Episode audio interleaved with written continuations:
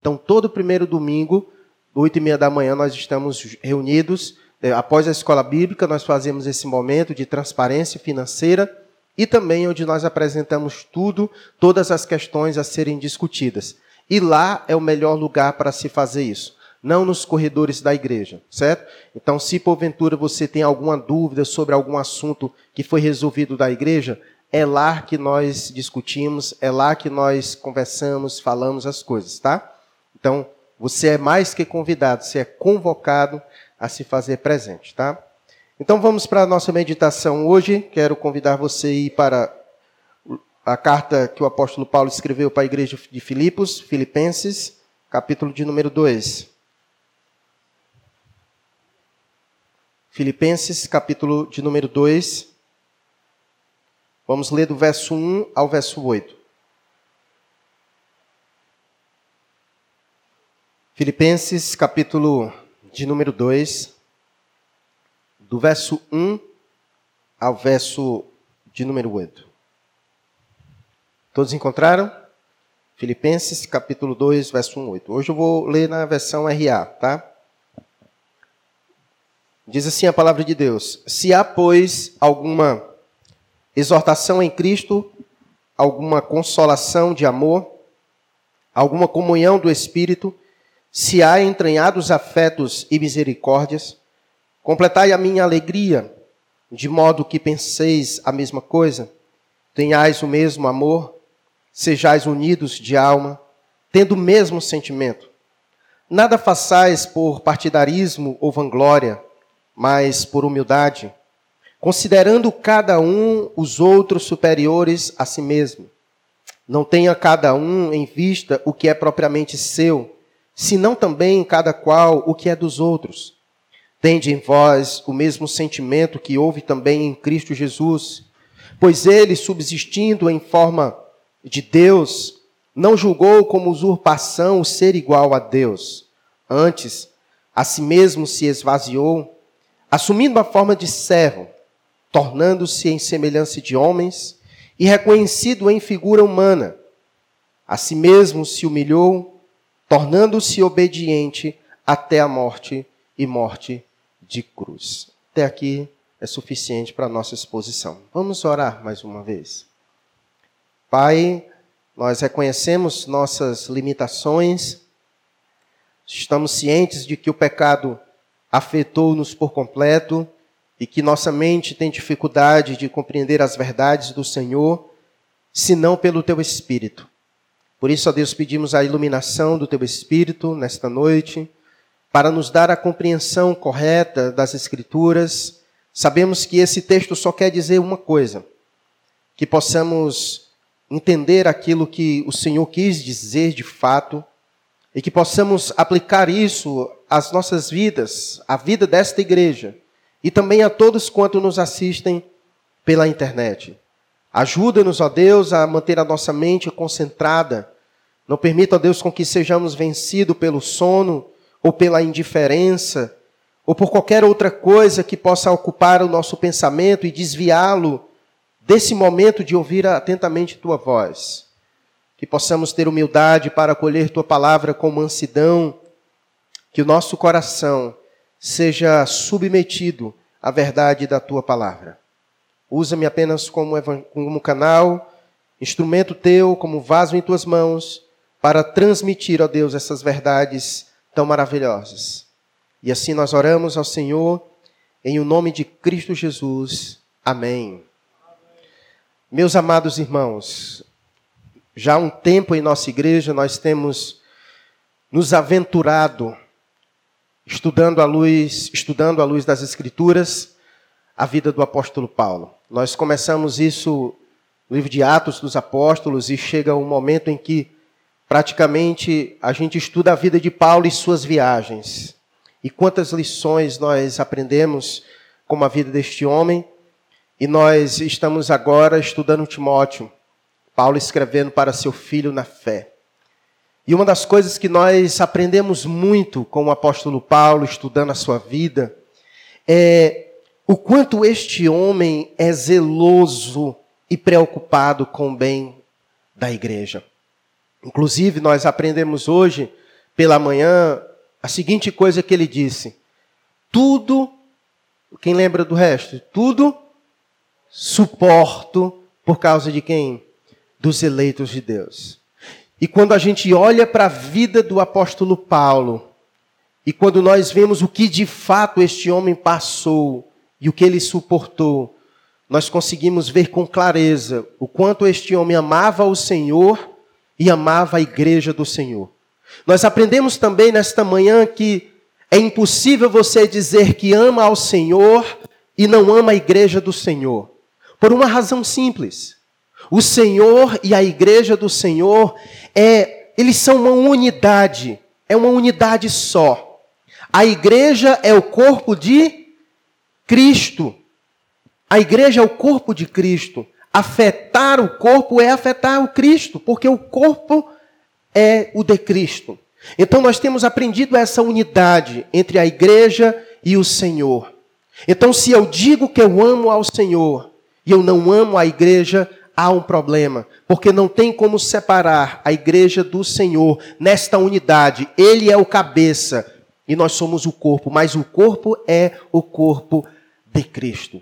Então nós temos aprendido através do apóstolo Paulo esse zelo, essa preocupação que ele tem com o bem-estar da igreja. E se nós formos fazer uma análise das cartas paulinas, das cartas que o apóstolo Paulo escreveu, essas cartas que o apóstolo Paulo escreveu, elas têm como é, uma resposta aos cuidados que o apóstolo tem a cada igreja. Então, Paulo ficava ciente dos problemas, das questões que estavam acontecendo, e como um homem zeloso, ele escrevia a estas igrejas, a fim de auxiliar essas igrejas, a fim de ajudar essas igrejas, preocupados com essas igrejas. Inclusive, muitas delas, Paulo escreveu em situações muito difíceis, como a que nós estamos estudando em nossa escola bíblica dominical. Paulo escreveu para o seu filho amado Timóteo, que estava na cidade de Éfeso, que era pastor na cidade em Éfeso, e Paulo estava em Roma. Paulo estava preso, sozinho e aguardando a sua sentença de morte. Mas mesmo assim, Paulo se preocupava com a igreja de Cristo Jesus. Que lição o apóstolo Paulo traz para todos nós? Isso mostra o valor que Paulo dava à igreja. E o valor que Paulo dava à igreja era proporcional ao valor que Deus dava à igreja. Nós precisamos entender isso com muita clareza. A igreja é muito valiosa para Deus. A igreja é muito valiosa para Deus. Cristo não morreu pelo mundo. Cristo morreu pela igreja. Quando Cristo voltar, ele não vai levar o mundo. Ele vai levar quem? A sua igreja. Cristo não vai casar com o mundo. Cristo vai casar com quem? Com a igreja. Com a igreja. Então, entender essa relação que Deus tem com a sua igreja é muito importante para nós. Porque é preciso nós olharmos para a igreja como objeto do amor de Deus. O valor que nós temos não é inerente de nós, mas foi depositado em nós através do amor de Deus. Deus resolveu nos amar. Então nós somos valiosos porque fomos objetos do amor de Deus. E nós temos os cuidados desse Deus. Ele é o nosso pastor, ele é o noivo da sua igreja, ele é o dono da sua igreja, ele é o cabeça da sua igreja. Então é importante nós entendermos isso, porque se nós entendermos isso corretamente, nós teremos um estilo de vida saudável com a igreja, nós iremos valorizar a igreja, nós iremos nos preocupar com a igreja, nós, ire- nós iremos cuidar da igreja, nós iremos servir a igreja, porque servir a igreja é servir ao Cristo, porque a igreja é o corpo de Cristo. Estão conseguindo me entender essa relação de clareza? Então, nesse presente momento em que Paulo escreve para esta igreja, em Filipos, nada mais, nada menos é do que fruto deste cuidado do apóstolo Paulo. A igreja em Filipos estava passando por problemas. Eles estavam passando por problemas em conseguir manter a unidade entre seus membros.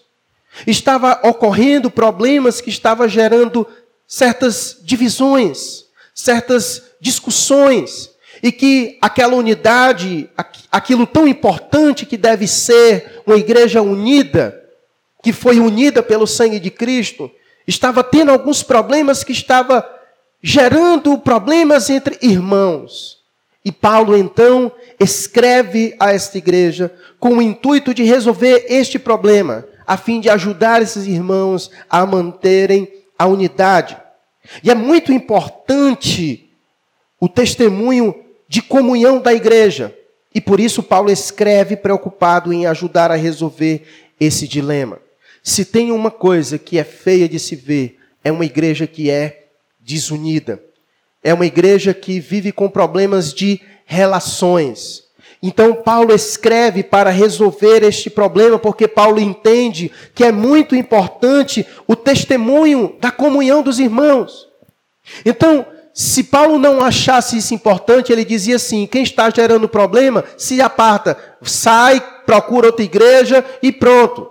Que é o que muitas vezes acontece em nosso meio. Um irmão não gosta de outro, tem um problema e sai. Não. Paulo escreve sempre para resolver os problemas, porque somos pecadores. E em algum momento pode haver discórdia entre nós, entre um e o outro. Mas é importante nós buscarmos reconciliação, buscarmos resolver os problemas. Porque existe um fator que é muito maior que nos une do que nos divide.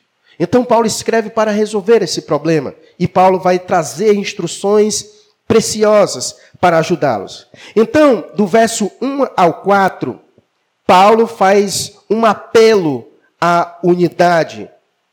Olha o que, que ele diz no verso um. Ele diz: se há, pois, alguma exortação em Cristo, alguma consolação de amor, alguma comunhão do Espírito, se há entranhados afetos e misericórdias, completai a minha alegria. Então, Paulo queria se alegrar como essa igreja. Ele diz: irmãos, completem a minha alegria que eu tenho em vocês. Paulo era um homem muito grato a Deus por esta igreja. Essa igreja de Filipos era uma igreja que ajudava muito o apóstolo Paulo em suas viagens. Era uma igreja pobre, mas era uma igreja muito generosa. E Paulo tinha um apreço muito grande por esta igreja. E Paulo era alegre com ela. Ele diz: olha, para completar a minha alegria, falta só vocês resolver esse problema.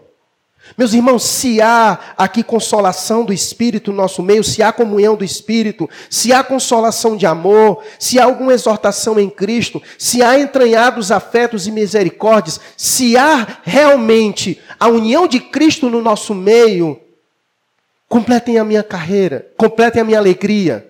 Vamos resolver esse problema. E então, Paulo, ele faz um apelo à unidade. E, ao mesmo tempo, ele evoca algumas atitudes, algumas atitudes que ele vai listar, que são importantes para se manter a unidade. Vejamos quais foram as atitudes que Paulo, então, aconselha esta igreja a ter para que eles mantenham esta unidade e que eles completem a alegria do apóstolo, resolvendo esses problemas e vivendo em unidade. Vejamos. No verso dois ele diz: completai a minha alegria. A primeira recomendação é que, de modo que pensais a mesma coisa. Então, a primeira coisa que ele diz é: irmãos, é importante nós pensarmos a mesma coisa. E aqui, obviamente, Paulo não estava falando de coisas subjetivas, de todo mundo estar pensando a mesma coisa toda hora. Não é isso. Que Paulo está tratando, eu gosto dessa versão porque ela divide melhor do que as outras versões, tanto a N V I quanto a N V T, ela divide que fica melhor de compreender. Quando Paulo disse que nós devemos pensar a mesma coisa, é, Paulo está tratando sobre que nós devemos ter a, o mesmo pensamento doutrinário de fé. Se tem uma coisa que divide uma igreja, é quando os irmãos da mesma igreja têm o pensamento de fé de forma diferente.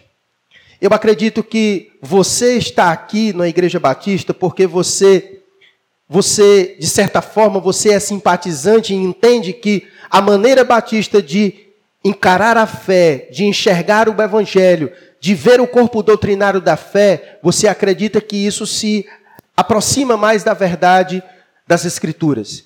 E a gente conseguir manter essa unidade é importante. Por isso que todos os domingos pela manhã nós gastamos tempo estudando na Escola Bíblica Dominical para que a gente pense a mesma coisa. A gente vai estudando as Escrituras juntos, discutindo à luz da Palavra de Deus, para que nós tenhamos o mesmo pensamento sobre o Evangelho, sobre a Palavra de Deus. E isso mantém unidade no nosso meio. É nós pensarmos a mesma coisa. E se você vê no capítulo quatro, é isso que Paulo diz para aquelas irmãs que estavam com problema. Dê só uma folhada aí para frente, veja no capítulo quatro. O que Paulo vai dizer para duas irmãs que estavam com problema. No capítulo quatro, no verso dois, ele diz: rogo a Evódia e rogo a Sintique que pensem o quê? Concordantemente no Senhor. Essas irmãs estavam com problema. Elas pensavam diferentes. Estava tendo problema. Paulo diz: eu rogo a irmã Vod e a Sintique que pensem de uma maneira só. O problema que está tendo entre elas é porque uma pensa de um jeito, outra pensa de outro, e isso está gerando problema. Então elas devem pensar concordantemente, elas devem pensar a mesma coisa. Então Paulo diz isso: completai a minha alegria de modo que penseis a mesma coisa. A mesma coisa, certo? É importante você construir uma mentalidade de fé, de corpo doutrinário e entender o que o Evangelho nos ensina sobre todas as questões, para que nós possamos pensar de igual modo. Quanto mais nós pensarmos de igual modo, mais haverá unidade em nosso meio. Segunda coisa que ele vai dizer: tenhais o mesmo amor. Ele apela para que nós tenhamos o mesmo amor. Ora, é possível ter amor diferente? É possível você ter um certo tipo de amor e o outro irmão ter outro tipo de amor? Paulo então diz: é preciso ter o mesmo amor. Qual é o amor que deve ser o amor base para mim e para você se espelhar na nossa relação? O amor de quem? O amor de Cristo. O amor de Cristo deve ser o amor que deve ser espelho para mim, para você. Então, se é para nós pensarmos do mesmo jeito, nós devemos também ter o mesmo amor. O amor que tem no meu coração é para ter o mesmo em seu coração. E o padrão é o amor de Cristo. A pergunta é: como é manifestado o amor de Cristo por nós? De que maneira Deus mostrou seu amor para conosco? Que maneira Cristo demonstrou que ama você? O que foi que ele fez por você? Qual foi a demonstração de amor dele para com você? Ele morreu no seu lugar. É um amor sacrificial. É um amor sacrificial. Cristo se sacrificou. Cristo deu a vida por nós. Ele demonstrou amor por nós, se sacrificando por, por nós. Então Paulo está dizendo: tenha o mesmo amor. O mesmo amor que houve em Cristo por você, que haja no seu coração para com o seu irmão. Você deve amar o seu irmão se sacrificando por ele. Você deve amar o seu irmão se sacrificando por ele. Porque esse é o amor ensinado nas Escrituras. Assim como o Senhor nos amou, devemos amar também uns aos outros. Então, o padrão da nossa relação deve ser o amor de Cristo. Se, há no seu, se não há no seu coração o padrão do amor de Cristo, então o seu amor vai ser um amor egoísta. Mas deve haver um amor altruísta no nosso coração. Aquele que não busca interesses próprios. Aquele que deseja fazer o bem para o outro. Aquele que se sacrifica pelo outro. É assim que nós devemos nos relacionar. É esse amor que deve reinar em nossa comunhão, na nossa igreja, uns pelos outros, com desejo de se sacrificar um pelo outro. Porque assim como o Senhor nos amou, devemos também amar um ao outro. Terceira coisa, ele diz que nós devemos ser unidos de alma. Ser unidos de alma. Meus irmãos, isso é uma ligação tão maravilhosa, eu, eu gosto de sempre dizer isso. A ligação que você tem com o seu irmão em Cristo é muito maior do que a ligação que você tem sanguínea. Porque a ligação que você tem sanguínea, ela encerra onde? Na morte. Depois que morre, não existe mais ligação. Esse negócio romântico de que nem a morte nos separa, isso é só conversa romântica. Mas a morte separa, sim. A morte separa, sim. Certo? Então, esse negócio de tema, de encontro de casais, juntos eternamente, não rola. Não rola. Não sei se você gostaria de ficar com a pessoa eternamente, né? Mas, enfim, não rola. Quando morre, acaba. Quando morre, acaba. Então, a ideia é essa, que nossa ligação é uma ligação muito maior. Nossa ligação é uma ligação espiritual, de tal maneira que nem a morte nos separa. Nós seremos irmãos para todo sempre. Para todo sempre. Se você não aguenta, tá, e as brincadeiras do Gabriel é para todo sempre. É para todo sempre. Nós seremos irmãos para todo sempre. E não há nenhuma possibilidade de nos separar. Não há. Ninguém pode nos separar. Ninguém. Seremos irmãos para sempre. É uma ligação eterna. E nós precisamos entender o valor disso. Sua mãe é sua mãe por enquanto. Mas seu irmão é Cristo. É seu irmão para sempre. Para sempre. E isso deve ter um peso na nossa relação muito grande. Nós estaremos juntos para sempre. Quando eu partir desta vida, a minha mensagem para você é até em breve, meu irmão. Porque estaremos juntos para sempre. Mas eu não vou, eu não posso dizer isso dos meus familiares, a não ser que eles estejam em Cristo também. Mas a ligação que eu tenho com a minha mãe em Cristo é muito maior do que a que eu tenho sanguínea. Porque essa é em Cristo, essa é eterna. Então Paulo lembra isso. Sejais unidos de alma. Sejais unidos de alma. Nenhum casal é capaz de se unir de, em, através de alma. Nenhum casal. Porque quando morre, se rompe. Mas nós somos unidos no mesmo Espírito. Somos unidos no mesmo Espírito. É a igreja, é uma unidade só, é uma igreja só, não são várias igrejas não, é uma igreja só, um corpo só, intrinsecamente ligados, inseparáveis. E nós precisamos entender isso. E precisamos viver esta unidade agora, no nosso meio. Por isso que aqui é o lugar mais adequado para você construir suas relações, seus melhores amigos. É daqui que você deve tirar o seu varão, a sua varoa, porque essa ligação é maravilhosa. Não é para haver nenhuma outra maior do que a que nós temos em Cristo Jesus. Então Paulo lembra, sejais unidos, sejais unidos, unidos de alma, sejam unidos de alma, certo? Então ele lembra, pensem a mesma coisa, tenham a mesma fé. Tenham o mesmo amor, o mesmo amor que houve em Cristo, que age em seu coração, pelo seu irmão. Sejam unidos de alma. E depois ele continua, tendo o mesmo sentimento. Ou seja, que haja os mesmos desejos, os mesmos almejos. Nós somos um povo só, estamos indo para o mesmo lugar e, desej- e devemos almejar as mesmas coisas.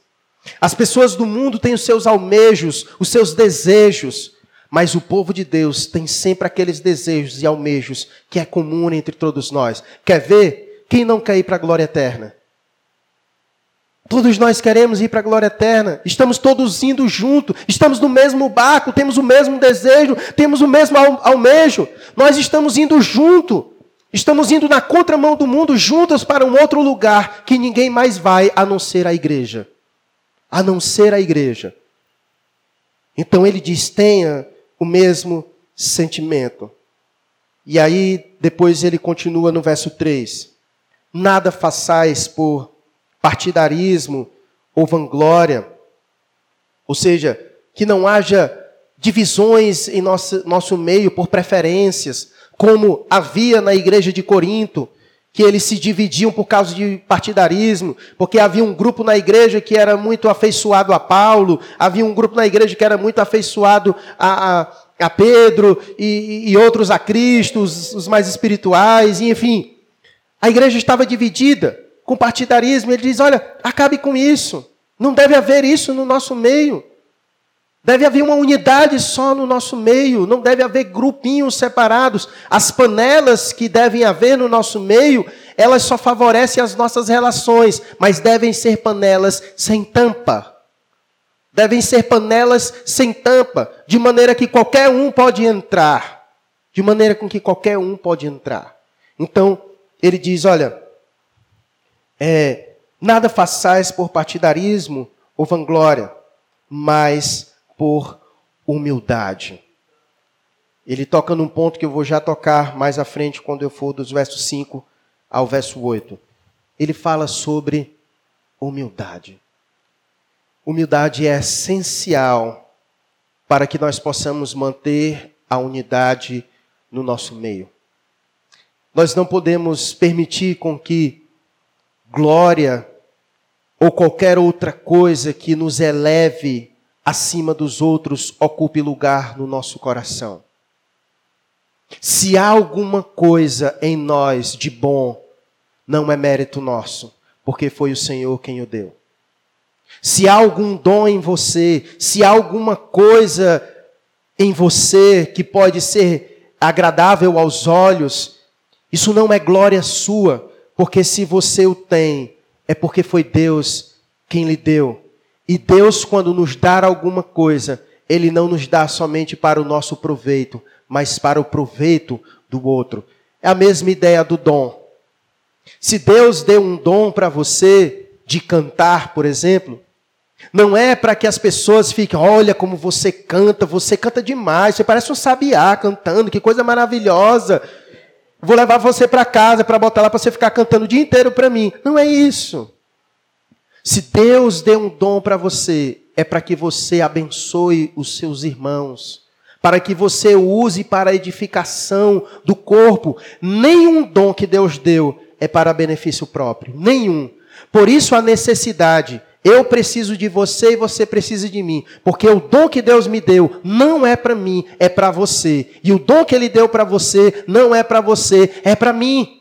É para me abençoar. Então você precisa do meu dom e eu preciso do seu dom, de maneira que nós precisamos de cada um. Então não há espaço para vanglória, não há espaço para orgulho.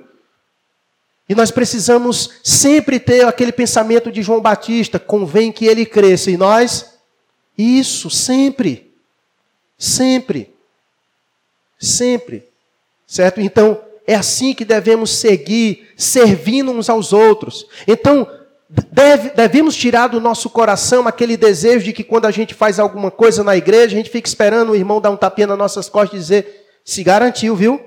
Rapaz, você não tem necessidade disso. Não tem necessidade disso.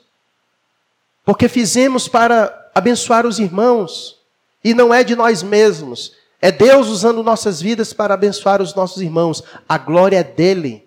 Porque dele, por meio dele, para ele, são todas as coisas. Nada nosso. Nada nosso. Então, que haja humildade no nosso meio. Que haja humildade no nosso meio. Ninguém se torna grande por causa da sua condição social, pela sua capacidade intelectual. Nada disso.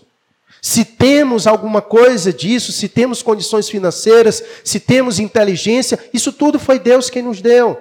Não para a nossa glória, mas para a glória dele e para o serviço dos irmãos, para o cuidado dos irmãos, para a assistência aos irmãos. Então que haja humildade nos nossos corações, que arranquemos o orgulho do nosso coração. Porque no nosso meio não há espaço para orgulho, mas há espaço para para a humildade no nosso meio. Porque o orgulho divide, a soberba divide, a soberba faz com que você olhe para o seu irmão de cima para baixo, a soberba faz com que você humilhe o seu irmão, passe por cima do seu irmão, Você faz o seu irmão se sentir pior porque você quer se mostrar maior do que ele. E isso gera divisão no nosso meio. Isso gera mal-estar no nosso meio. Mas humildade.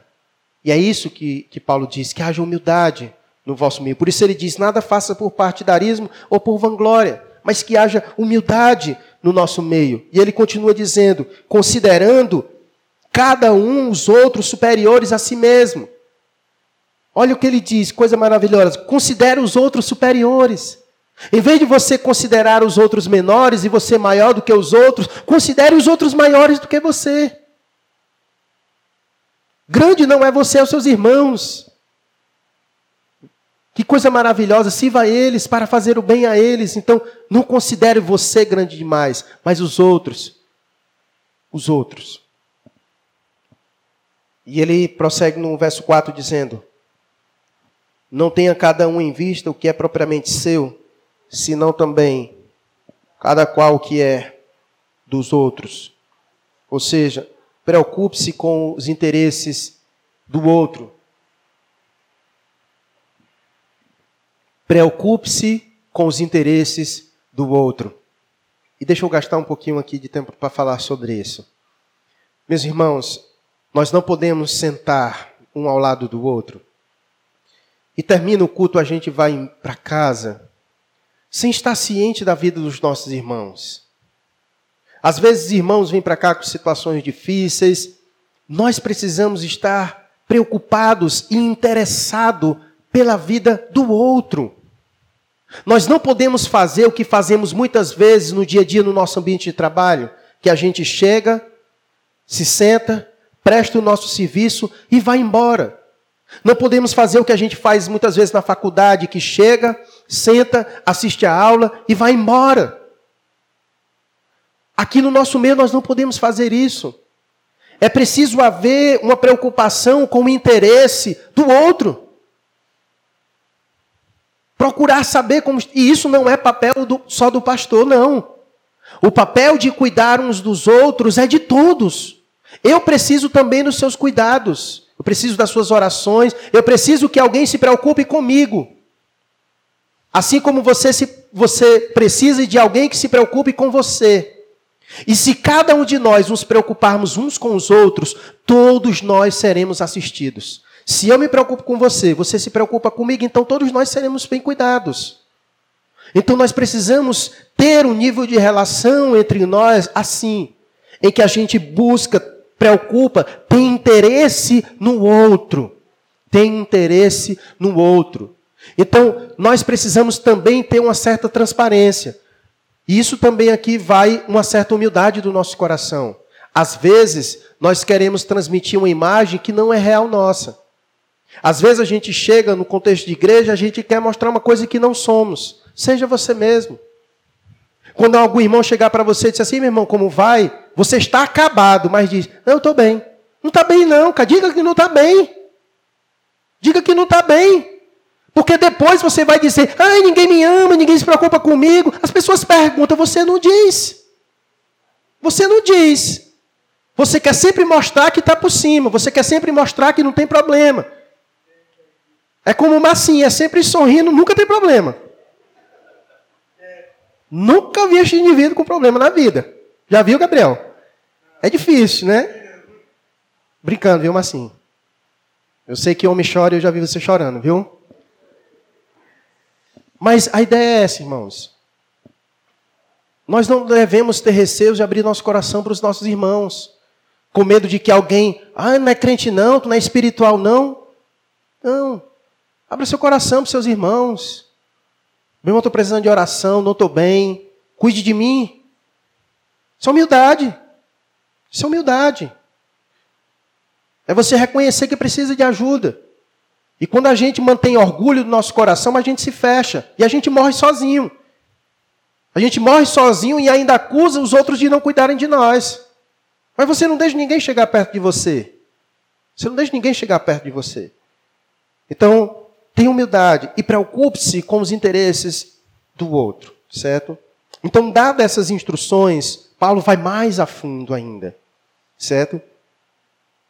Só por aqui já seria suficiente para nos despertar a um convívio melhor. Mas ele vai mais a fundo, porque Paulo entende que o nosso padrão nunca somos nós mesmos, mas o nosso padrão de cristianismo deve ser o próprio Cristo.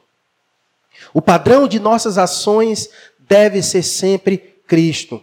Ele é o exemplo para nós. Como a irmã leu aqui, o texto de João, capítulo treze, e ela finalizou com aquelas palavras de que, assim como ele deu exemplo, ele deu exemplo para que nós também façamos a mesma coisa. Ele lavou os pés dos discípulos e deu o exemplo. E ele mesmo diz, fiz isso para exemplo de vocês, para que vão e façam a mesma coisa com seus irmãos.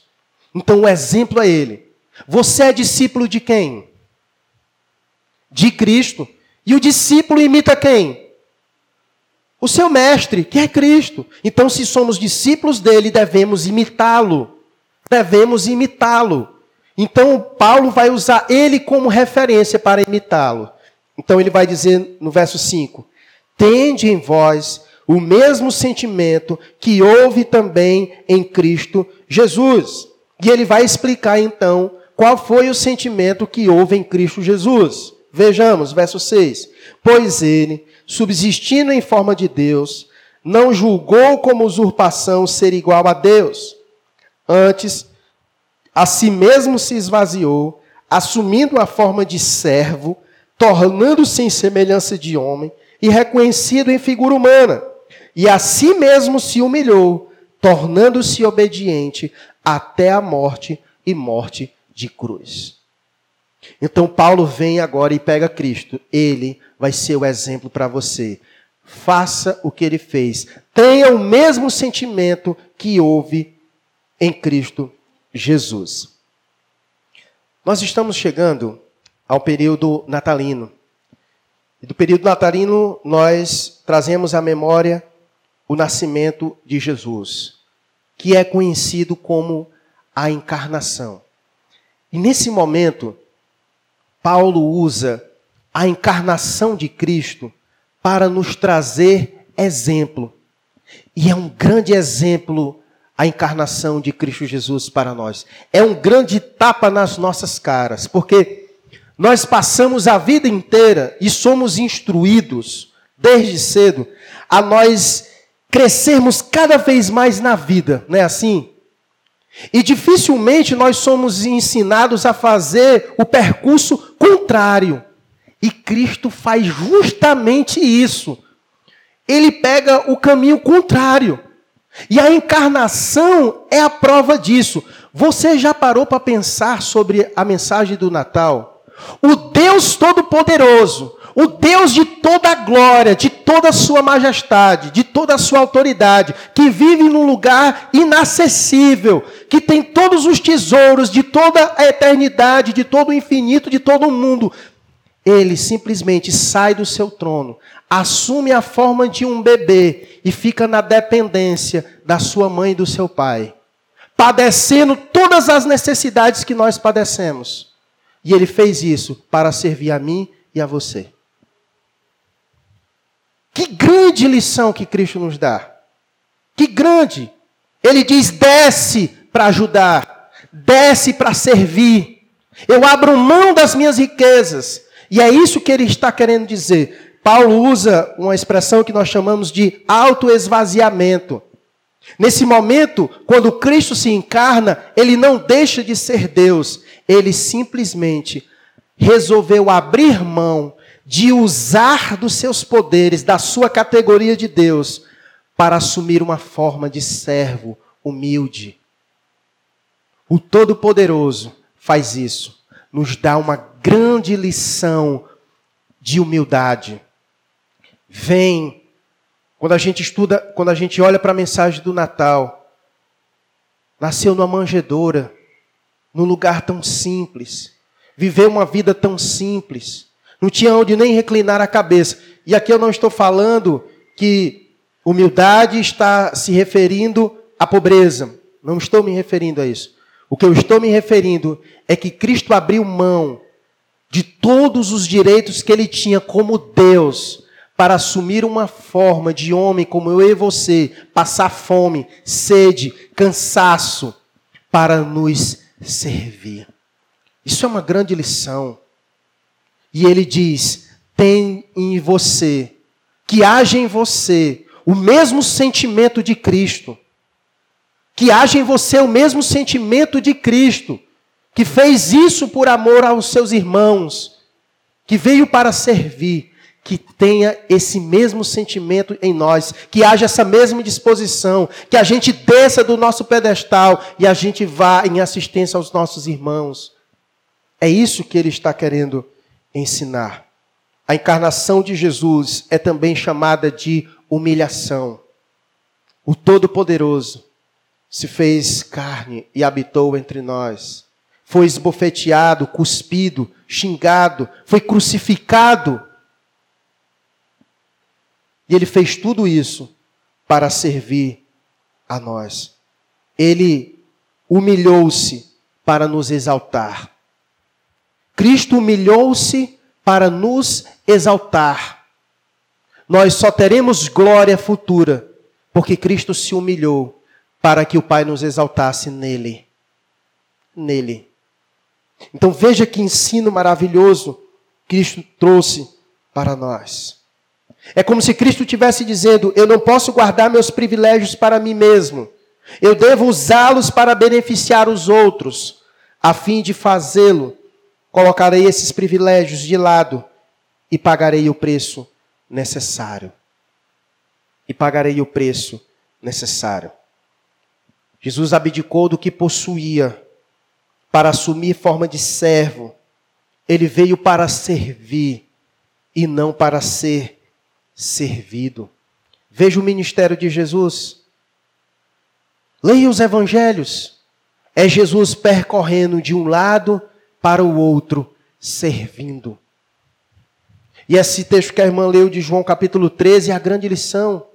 Os seus discípulos lá com ele, e ele... de uma demonstração simples, lava os pés de seus discípulos, seus discípulos, não, Senhor, de forma nenhuma, porque o Senhor é mestre, ele diz, dizeis bem, eu sou mestre, e se eu sou mestre, lavo os vossos pés, façam isso também uns com os outros, façam isso também uns com os outros, não adianta de nada eu pegar uma bacia, pegar aqui e lavar seus pés, se eu não tenho interesse na sua vida, se eu não sirvo você. A questão não é lavar os pés, mas é de fato viver com humildade e com espírito de servidão, considerando os outros superiores a si mesmo, abrindo mão muitas vezes de si para ser com o outro. E foi isso que Cristo fez. Ele abriu mão de si, ele abriu mão da sua autoridade, ele abriu mão da sua majestade para servir, para vir aqui e servir. E é isso que nós precisamos aprender. Sabe por que eu digo isso, irmãos? Porque muitos estão dispostos a servir aos outros, desde que isso não lhes custe em nada. Porque a partir do momento em que servir ao outro venha custar alguma coisa para nós, nós retrocedemos muitas vezes. E nós temos que aprender uma coisa. Muitas vezes, para servir ao outro, vai requerer de nós sacrifícios. Cristo se sacrificou por nós para nos servir. Cristo humilhou-se para nos exaltar. Nós precisamos ter essa mesma disposição em Cristo. Se Deus tem nos chamado a viver para a sua glória, Ele também tem nos chamado para promover o bem a outros. E se houver que pagar um preço, que estejamos dispostos a pagar o preço para servir ao outro, assim como Cristo pagou o preço por nós. Uma coisa é certa, quanto mais nós doamos, mais nós recebemos da parte de Deus. Quanto mais nós sacrificamos pelo outro, mais Deus nos abençoa. Veja como finaliza esse texto maravilhoso. Veja como foi que o Pai tratou o Filho, em que ele veio, se sacrificou, se esvaziou, diminuiu-se para servir ao outro. Olha como o Pai o tratou. Verso nove. Pelo que também Deus o exaltou sobremaneira E lhe deu um nome que está acima de todo nome, para que ao nome de Jesus se dobre todo joelho, nos céus, na terra e debaixo da terra, e toda língua confesse que Jesus Cristo é o Senhor, para a glória de Deus Pai. Que coisa maravilhosa. E é isso que as Escrituras diz para nós também. Humilhai-vos na presença do Senhor e Ele vos exaltará. Devemos ter essa postura. Devemos viver como Cristo viveu, para a glória de Deus e para servir aos outros. E para servir aos outros, muitas vezes vai requerer de nós sacrifícios. Teremos que pagar o preço, como Cristo pagou o preço para nos servir naquela cruz do Calvário. Todo o benefício que nós temos foi às custas do serviço de um homem só. Cristo foi à cruz e serviu sozinho a todos nós. E é assim que o Pai espera de nós também. Que tenhamos a mesma disposição que houve em Cristo. Que amemos os nossos irmãos com o mesmo amor sacrificial que Cristo nos amou. Que tenhamos a mesma humildade no nosso coração. Que sejamos servos como Cristo Jesus foi servo aos seus irmãos. Meus irmãos, nós precisamos entender qual é o nosso papel na igreja. Nós precisamos arrancar das nossas mentes a ideia que você vem à igreja para... para receber. Nós temos que criar uma mentalidade que a gente vem à igreja para servir. Porque Jesus disse que é muito melhor dar do que receber. É muito melhor dar do que receber. Então venha sempre assim. Venha a este lugar com a disposição de servir aos seus irmãos. De não só ser servido. Às vezes tem camarada que vai embora e diz: eu não gostei muito do culto, o culto não foi para você não. O culto foi para Deus, as músicas foi para o Senhor. Nós viemos engrandecer a Deus, não foi alimentar o seu ego, não. Eu não tenho que se vir aqui de entretenimento para você, não. Eu tenho que ser aqui boca de Deus para falar o seu coração. Nós precisamos ter essa disponibilidade no nosso coração, de vir servir a Deus, de dar a Deus, de dar aos nossos irmãos, como Cristo fez, que viveu para a glória do Pai e para servir os irmãos. E para servir os irmãos. Nós precisamos desenvolver isso no nosso coração. E é assim que nós daremos testemunho aos de fora. Que os de fora se impressionem com o nosso amor interno. Que eles aprendam conosco com o amor do Pai em nós, uns pelos outros. Como nós podemos falar do amor de Deus se nós não conseguimos viver o amor de Deus na nossa relação com os nossos irmãos? Vejamos como é que a igreja primitiva vivia, para a gente finalizar. Veja comigo em Atos, como a igreja primitiva. Como a igreja começou, como eles viviam. Que a gente que tome, tomemos isso de exemplo. Atos capítulo de número dois. Atos capítulo de número dois, a partir do verso quarenta e dois. Olha como viviam os crentes em Jesus. Olha que coisa maravilhosa. A partir do verso quarenta e dois. Atos capítulo dois, a partir do verso quarenta e dois. Diz assim: E perseveravam na doutrina dos apóstolos e na comunhão, no partir do pão e nas orações. Em cada alma havia temor, e muitos prodígios e sinais eram feitos por intermédio dos apóstolos. Todos os que creram estavam juntos e tinham tudo em comum. Vendiam as suas propriedades e bens, distribuindo o produto entre todos, à medida que alguém tinha necessidade.